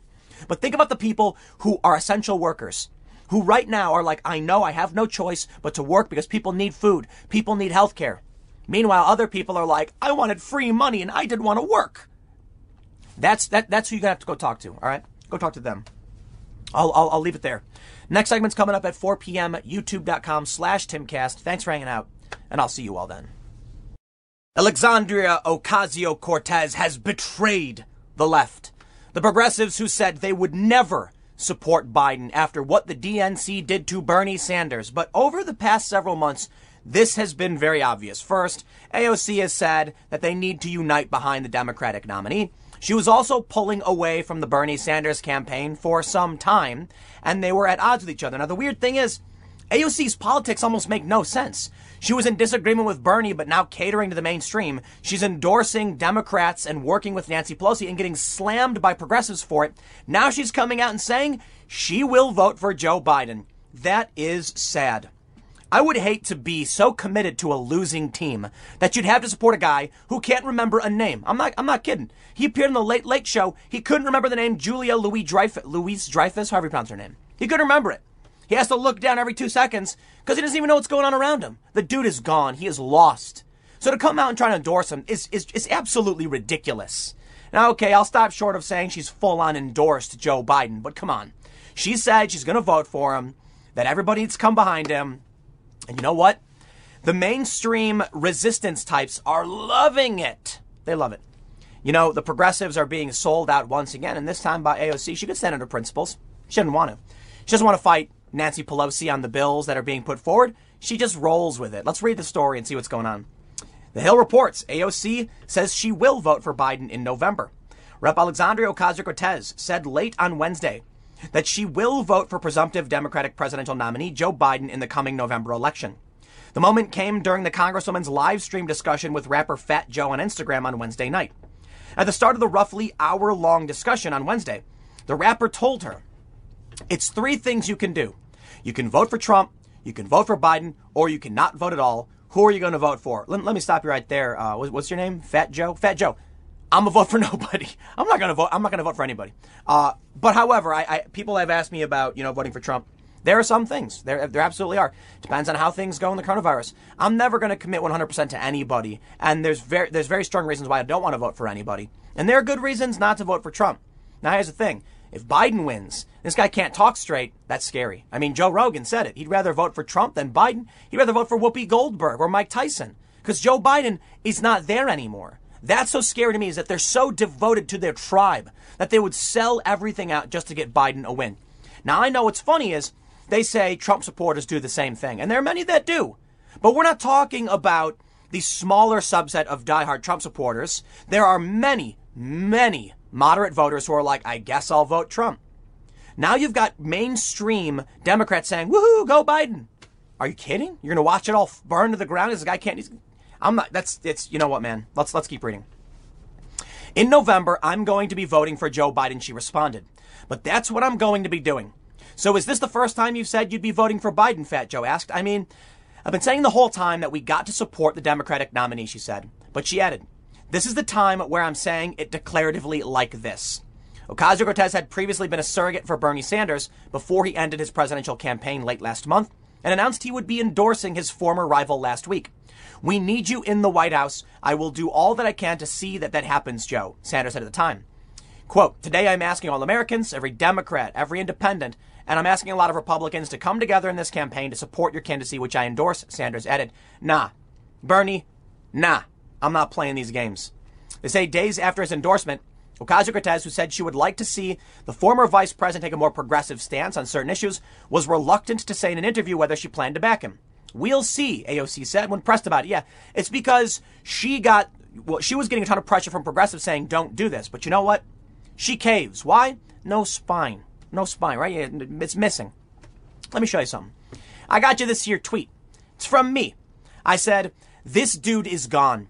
Biden can't even remember a name anymore. He needs to check notes for literally everything. And in this tweet from the Late Late Show, let me try, I don't want to play it too loud. James Corden, I think his name is, asks Joe Biden who's going to be his vice presidential pick. He says Julia Louise Dreyfus because she was the VP in, in Veep, right? You can just see on the screen, because I'm not going to play the audio, Biden is constantly looking down. He doesn't know what he's supposed to say. He doesn't know when to say it. He doesn't even remember a simple name. Biden, Joe, just say Julia Louise Dreyfus. He's like, what? Oh, what? What you? Look, man, you're propping up a dude who clearly can't be president. You want to argue about Trump? At least Trump can form a sentence. He's got some pretty weird ones, and he said some pretty wacky things. And it's really, you know what? You can criticize. I think Trump is worthy of being criticized when he like tweets about ratings and stuff. It's like, dude, is this what you care about? But listen, man. If you disagree with Trump because he's obsessed with ratings, there's a big difference between Trump coherently saying, I got good ratings, Bravo, Trump. We're glad you got the ratings. I'm glad you're happy. Now, can we run the country? All right, things have been doing pretty okay, but the pandemic has gotten pretty bad. So how about we chill a little bit? But at least he can express that idea. Joe Biden, look, man, I'm trying to avoid being mean because this is getting sad at this point. They keep putting him up. Did you guys see what happened on CNN when he blanked out for like 20 seconds and just it was word salad? And when you Google search this, I've Google searched this. Word salad is like an, an early sign of dementia where he just says words that don't come together. Uh, what the thing, you know, when we got, it's, you know, by the, by the time and, you know, from when I uh, saw, you know, the, the, the, the thing. It's like words are coming out. They ain't strung together. Now, of course, this would not be a complete segment talking about the left if I didn't rag on Reddit. Here you can see before you is the r slash politics subreddit. Supposed to be a place for civil discourse. I find it really funny because this is basically anti Donald, right? If you're familiar with The Donald, it's now the Donald.win. It's a website dedicated. It's like the biggest community of Donald Trump supporters. It's actually where uh, the biggest proliferator of memes. This is this is for real. It's like an MIT review. When you go there, everybody's pro-Trump. Everything they say is Trump. Woohoo! Yeah. Trump does bad things. You're not going to find any criticism of him there. You go to other conservative sites, you might see some, you know, criticism. But, it, but I get it. It's for Trump supporters. Now, when you go to r slash politics. What are you supposed to get? You're supposed to get a conversation about politics. What do you really get? You get the complete inversion of the Donald, where it's like activist websites and just the framing of Republicans are all evil. T- uh, t- let me show you some of the comments here to make my point. The top comment says, well, she certainly isn't voting for Trump and she isn't going to not vote, so I guess this would come as no surprise. Hey, I like that as a top comment. It's saying, you know, we get it. But look at the follow up. Exactly. No decent person will choose to abstain with Trump actively killing people. What? people are insane. They really live in this world where they think Trump is actively killing people. That's right. President Orange Man is going around killing people on purpose. That's how insane this conversation is. Let me let me let me show you this one. Show you something else. This is the correct moral decision. Noam Chomsky agrees. Okay, you know what? You don't get an actual political conversation on this site, and it's and it's a shame. But it's this kind of I, I, don't know uh, astroturfing, I guess. Look, we could I, one could argue that most people don't like Trump. Therefore, most of the upvotes on Reddit are anti-Trump. The reality is this is poor moderation. Okay? If we're supposed to have a conversation about politics, you'd think you wouldn't have insane loaded statements like Trump is actively killing people, but you don't get it. What ends up happening then is people like AOC just bend the knee to what they think is reality. This is not reality. Go walk, go, go, go to middle America. Look around, look around at all the signs. You know, by, by me in South Jersey, someone, like someone boated out to the middle of this lake by, like, just by the highway and planted a Trump Pence flag it's crap. I kid you not. We drove past. I was like, who did this? It's like commercial property, and somebody paddled out there, planted this flag. People really like the president. I'm not saying he's going to win. The polls aren't necessarily in his favor. We will see. I don't think anyone really knows what's going to happen. But when it comes to online discourse, the media and these big social media companies prop up this kind of fringe, leftist, blind view of what's really happening. Maybe that's part of the strategy. You know, it's really easy to manipulate Reddit and social media. The interesting thing about Twitter, though, is the progressives have come out against Joe Biden. So why AOC is now bending the knee for this? You know, we can only speculate. I think she knows she's not long for this world unless she plays ball. I think she's more concerned about having her job, making that paycheck, and being in Congress because it feels good. The last thing she wants is to be a has been, a fluke, a one off. She needs that reelection. So she's now trying to pander to mainstream Democrats, which she's never supported. She outed the mainstream Democrat because she knows they're going to remove her. But if she falls in line, she can be an effective tool for the machine. What AOC is becoming is a puppet for the establishment. She now acts as a bridge for progressives to the mainstream. She will do what Nancy wants, but, but wearing this mask of progressivism can convince progressives to fall in line behind her. Not all of them. Many of them will disavow. But a lot of people are going to be like, I guess AOC is right. She's a progressive. She was with Bernie. She is exactly what the establishment needed. She is going to be their weapon to whip the far left in line and try and poach as many as possible to the establishment corporate Democrats. And that's what she's doing. I'm not surprised. She's always been this. Anyone who thinks she's this great hero of morality, you are wrong. Just go take a look at what Jimmy Dore has to say. I know a lot of conservatives aren't big fans of his. I think he's a good dude. I think you know there, there was some some stuff he does. Maybe maybe he's made mistakes in the past. Fine, but look at his what he says about her. He's a progressive guy. He wanted Bernie, and he calls her out because she is trying to pull the wool over your eyes. Is that, is that the saying? She's trying to get you on the left to vote for Joe Biden. Don't look at me, man. I'm not voting for Biden. We'll see what ends up happening, though. I gotta say, though, to be, like, and I mentioned this several times, it is becoming easier to to uh, consider Donald Trump for a vote than ever before for all of his faults and for all the things you can criticize him for, at least you understand him as a person. At least you know what he's saying, whether you like it or not. And when you when you break through the fake news, you can see just how bad things really are. Joe Biden is out of there, man. I'm sorry. I got a couple more segments coming up for you in a few minutes. Stick around. I will see you all shortly. We could be seeing a crack in the foundation of celebrity, personality, political BS.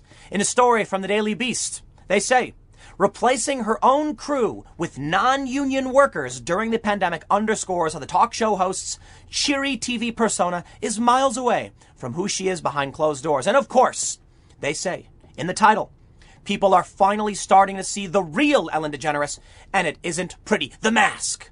It is coming off.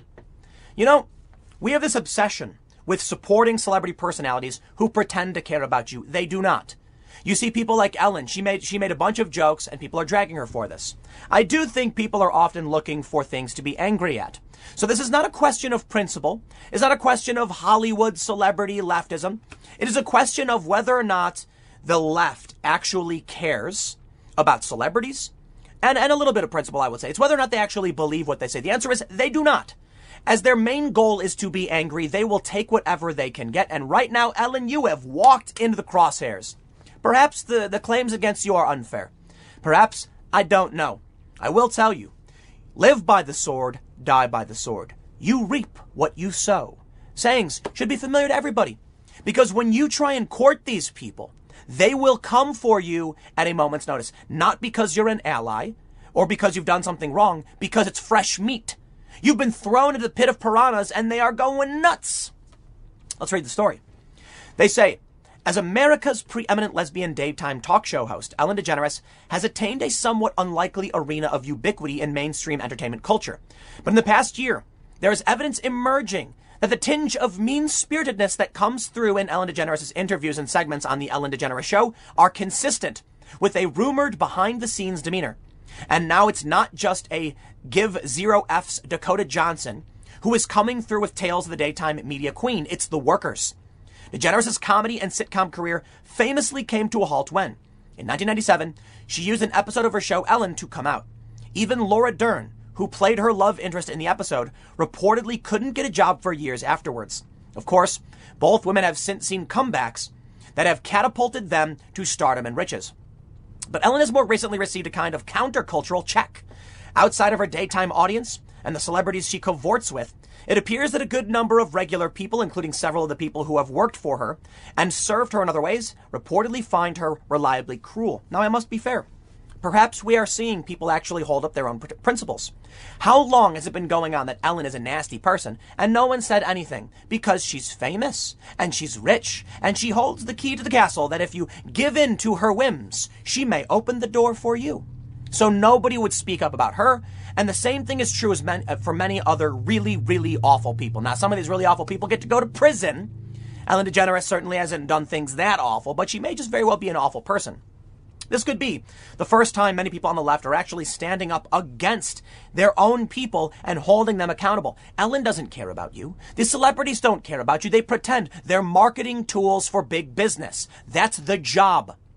You know what my job is?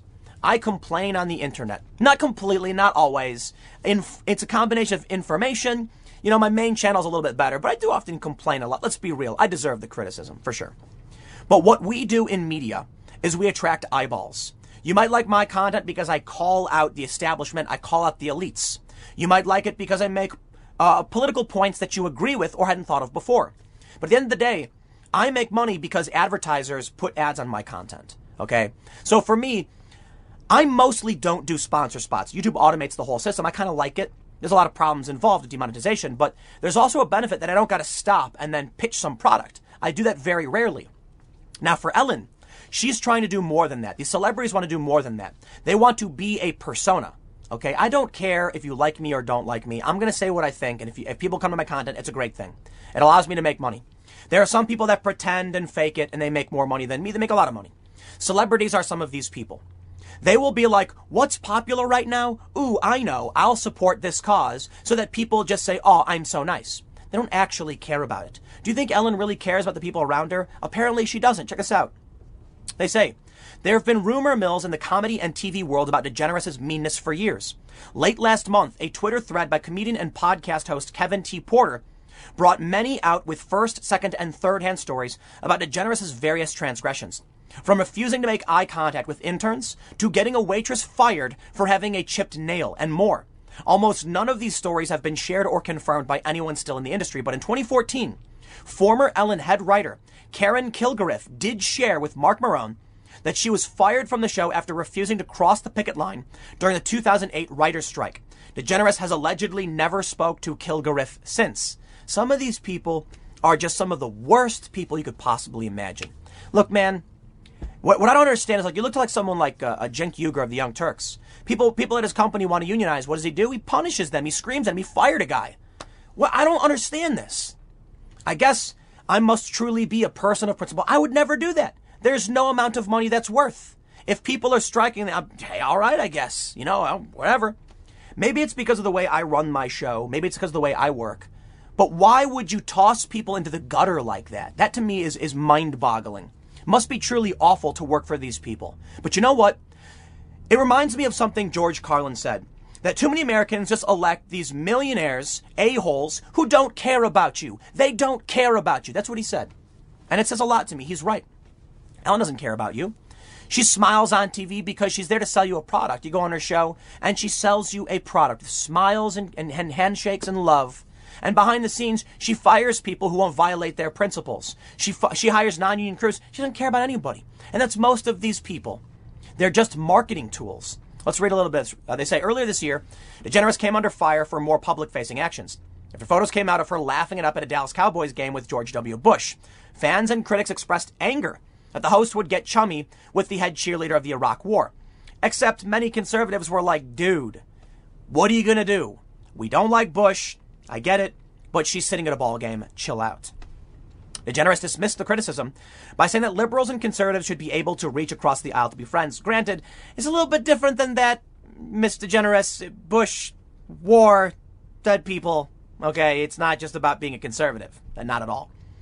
But more recently, it's become clear that DeGeneres doesn't quite extend that self styled grace toward those who cannot escape by virtue of being the head of it the incarcerated, performing a monologue for her, from her multi million dollar Beverly, Beverly Hills home during the ongoing California lockdown DeGeneres cracked the be- that being self isolated is like being in jail. It's mostly because I've been wearing the same clothes for 10 days and everyone here is gay. Once again, viewers were incensed. Okay, listen. They just want to be angry. She made a joke. I get the joke. I don't think it's a good joke, but I get the joke, okay?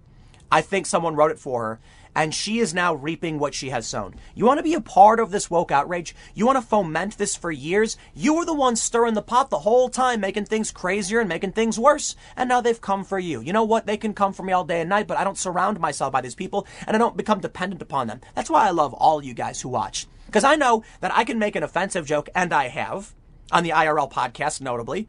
And people are going to be like, I get it. It's either a good joke, a bad joke, or, you know, whatever. I'm going to keep watching. I got no beef against Ellen for making this joke. But now we can see the left is finally starting to turn things around. Of course, perhaps I'm wrong about this because as Obama called it, it's a circular firing squad. I think they don't have principles. I think they just want to be angry. They turn the sword on anybody at a moment's notice, and when things don't even necessarily make sense. It's like, was that offensive? I don't know.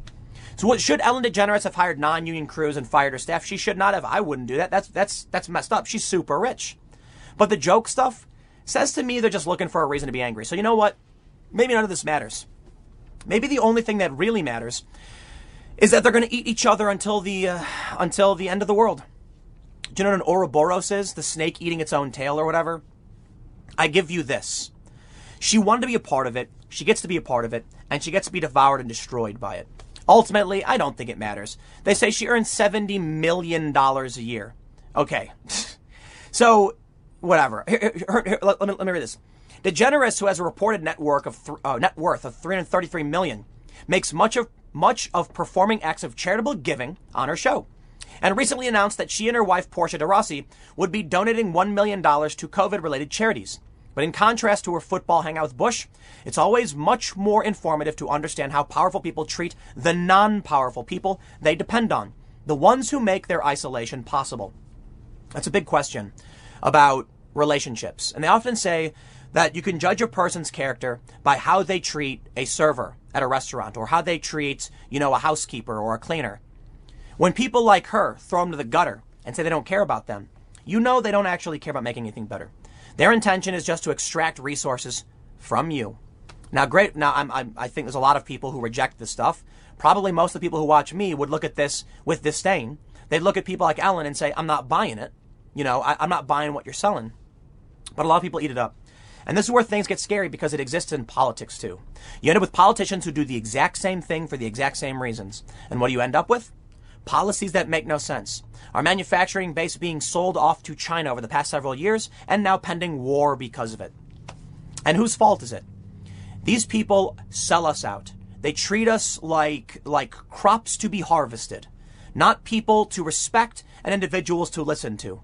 And I know a lot of people who are in the second tier that, the blind, following these, these uh, awful people, these sociopaths, who then say the government should do these things and, oh, all the conservatives are bad. And it's like, have you ever stopped to ask anyone how they feel and what they need? They don't do it. So I don't know where that leaves us, But this could just be another blip, not anything significant. Or it could be woke celebrities might finally start waking up to the fact you can't court these people. They'll eat you alive. I don't know, man. They're going to say whatever they have to say. She'll come out and apologize and say, It was wrong of me and I hope you forgive me. Please give me money. And she'll get it. I got one more segment for you coming up in a few minutes, and I will see you all shortly. If you thought things were bad, you were right. If you thought things were getting better, you might actually be wrong. And I kind of felt like things were getting better too because we're hearing some states are opening up. Donald Trump recently said, Georgia, you're opening up too fast. Slow it down a little bit, making a mistake. But now we're hearing once again that China is putting another lockdown in place, this time a very large one. A city of 10 million is being put on lockdown to curb a new coronavirus outbreak. All right, man. Here's what I think is going to happen. We'll read this, but listen. We locked things down we saw lots of people lose their lives 43, 45,000. It's growing every day. We're at a plateau. People are still going out. A lot of people want to see the economy reopened. I am of the opinion that we do need to reopen the economy because we're facing starvation. That's what the UN has said. Biblical proportions. We got to do something. But I think the pandemic is gonna is gonna just dramatically escalate. See, China is an authoritarian dictatorship. They locked everybody down by force. Now, what happens with the United States? We start reopening people are going to get sick. Maybe there's nothing we can do about it. The good news is, several studies have shown this more widespread than we realize, meaning the mortality rate is substantially lower, but everyone will get it. The mortality rate of the flu being around 0.12% or about 0.1% means that the people who get it, there's a very low chance that you'll actually die. For the novel coronavirus, everyone is, is capable of getting it, though many people experience mild symptoms. If you end up getting coronavirus, you could die at the same rate as the flu, but more people will get it. Now, it's also possible these studies are wrong. They've been heavily criticized for uh, um, bad methodologies. Look, man, we got three. I don't know what to tell you. Okay, three different studies saying the same thing. But it is fair to say that the reason we're seeing a spike in deaths is because people are getting this like crazy. You may have already gotten it. You don't know. Now, here's what's happening. China is locking things down again because it's it's it's it's coming back. If this happens to us, I don't know how long we're going to be locked down for. Some people have said two years. Don't be surprised, man. You know, you, you might not want to believe it. Maybe it's your optimism bias, but look at this. Let me read you the story. They say a major Chinese city has adopted draconian quarantine measures against the novel coronavirus after a new outbreak was detected there. More than 70 people have been infected, and over 4,000 are being tested in the Har- in, in, in Harbin, after the virus was believed to be imported into the city by a student who had returned from New York, according to media reports. Officials have banned gatherings and ordered communities to closely monitor non local visitor and vehicles in the city of around 10 million.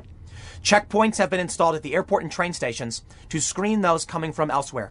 10 million people. That's like New York City, dude. Imagine if New York slowly started reopening. I say, hey, we, we beat it. Everything's getting better. And they open up and it gets worse again. They lock down again. You know, I think Republicans got a real problem because mail in voting definitely helps Democrats for reasons I've explained before. I don't like the idea of changing the rules simply because, you know, you want a, a, a way to win. But what do you do? If this if this virus hits, you, I mean, a lot of people believe in this conspiracy that it you know was created to hurt Trump, but it's like I just don't believe it, man. It's ridiculous. Th- these things are bound to happen and we and and and it makes China look really really bad. It hurts a lot of people. Maybe maybe you want to believe they hate Trump that much, but I'll tell you what, mail-in voting is being pressed for. And if we get a second wave and another lockdown, that's what we're going to have. And with mail-in voting, I'm willing to bet Donald Trump loses. I'm not kidding. I'm not kidding. And the reason for it is a lot of people aren't bothered to vote. A lot of people don't know anything about voting and they don't care. These people are easy, easily manipulated by their emotions. You go to somebody and say, hey, I'll give you a thousand bucks. You vote for me. They're going to be like, sure. So what do you do? You offer them some kind of package. You offer them student, offer them student debt forgiveness. Young people don't go vote. How do you get them to vote? You mail the packet to their house, and the mom or the dad goes, fill it out and send it back in. And then they do it. Now, the left argues, so you're saying that if everyone got to vote, Republicans would lose? Yes. That's what I'm saying. I don't got any skin in the game. I don't care if Republicans win or lose for the most part. I think the left is getting freakier and freakier every day. But I think it's a reality. A lot of uninitiated people who normally don't care to vote, if they do, the left will win. You offer people pie in the sky, candy canes, and rainbows, yeah, they're going to vote for you. Republicans don't have that message. They talk about responsibility. So what they need is to, to have the rules rigid so they know exactly who will vote, how to vote, and how to get people to vote. But, but you got to think about it, man. If you're a Republican and you think you're right, then you have to understand that you have to be educated to become right. What do you think happens if someone has no idea what's going on, who they're going to vote for? That's right, they're going to vote for Democrats. So the left views this as the Republicans using voter suppression. That is an exaggeration. I think the Republicans use the rules as they're written and try to get as many people, uh, Republicans, to vote Republican. The Democrats keep trying to change the rules because they see their own weaknesses. If people don't want to vote, cr- changing the rules to trick them into voting, I do not agree with. It makes no sense. That's almost cheating. If somebody doesn't care to get up and vote because they don't know, don't shove a ballot in their face and say just vote anyway. Some countries have compulsory voting, fine. I don't know. Uh, look, I think everyone should be able to vote. I think we should encourage more people to vote. But first and foremost, people should be encouraged to know what they're voting for. Unfortunately, a lot of people are misled by lies. Anyway, I don't want to go on a tangent about this. I want to talk about what's going on with China. But the point I'm bringing up is if this wave is hitting China again, and they're locking down a 10 million person city. This is what we saw at the beginning of, of this lockdown when it came to uh, Wuhan. Now it's happening in another city. It could be nothing. This could be nothing, all right? It could be a lot worse. This is Harbin, up in, uh, it looks like north, nor- northeastern China. They say the provincial capital of Heilongjiang in northeastern China has been grappling with what is now the country's biggest coronavirus outbreak. The government yesterday released a directive to instruct further restrictions on its residents, visitors, and inbound traffic. Before entering any public facilities and residential comple- complexes, people must use a government approved health app to prove they don't have the virus, have their temperature taken, and wear a face mask, the notice says. Residents must follow social distancing measures, fighting off a sneeze. Excuse me. Uh, weddings, funerals, public performances, and conferences are banned. Allergies, not coronavirus. I have allergies. I'm in the middle of nowhere. So this is happening in a different city from where the outbreak started. There's, a, there's another potential we should be paying attention to. New York may get over this. They may shut things down. They may win out. We got other cities. We got Chicago. We got LA. We got people in these cities who defy the shutdown orders. And we got people who want to see the economy reopened. I happen to be on the side of wanting the economy reopened, but you, but you understand Trump really is between a rock and a hard place. There's a lot of reasons to believe that he might win. One of the reasons being that he's got tremendous black support, more so than he did before and because people don't blame him for this. But there's going to be a potential that with the disaster, a lot of people want change. I don't think so. I think when it comes to disaster, people want to see the captain stay in charge and, and finish the job. You know, get it done. Changing things could destabilize, so people tend to, you know, they'll support the incumbent in in a crisis. It's also possible, though, as Nancy Pelosi, I believe Nancy Pelosi said, she wants mail-in voting in the next stimulus package. That's going to change everything. It's going to be very, very different. Now, there's a potential for fraud. But I think you got to be honest, man. While I do think fraud is a real possibility, the bigger possibility is people vote for other people. And that's a form of fraud. It's basically what I'm saying. If there's a kid who's like, I don't want to vote, I don't know, who should I vote for? Just, just check this, check this, check this. The older people will start telling the younger people who don't care who to vote for. I'm not a fan of that, man.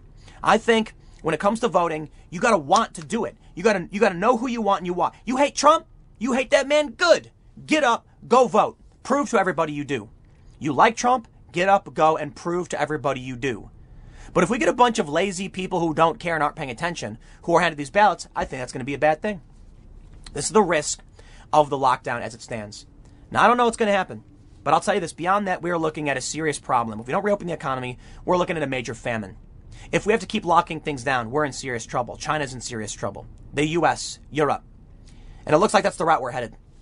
I can't predict the future. Uh, I got some things right. I got a lot of things wrong. I don't know, you know, what, what, what to expect.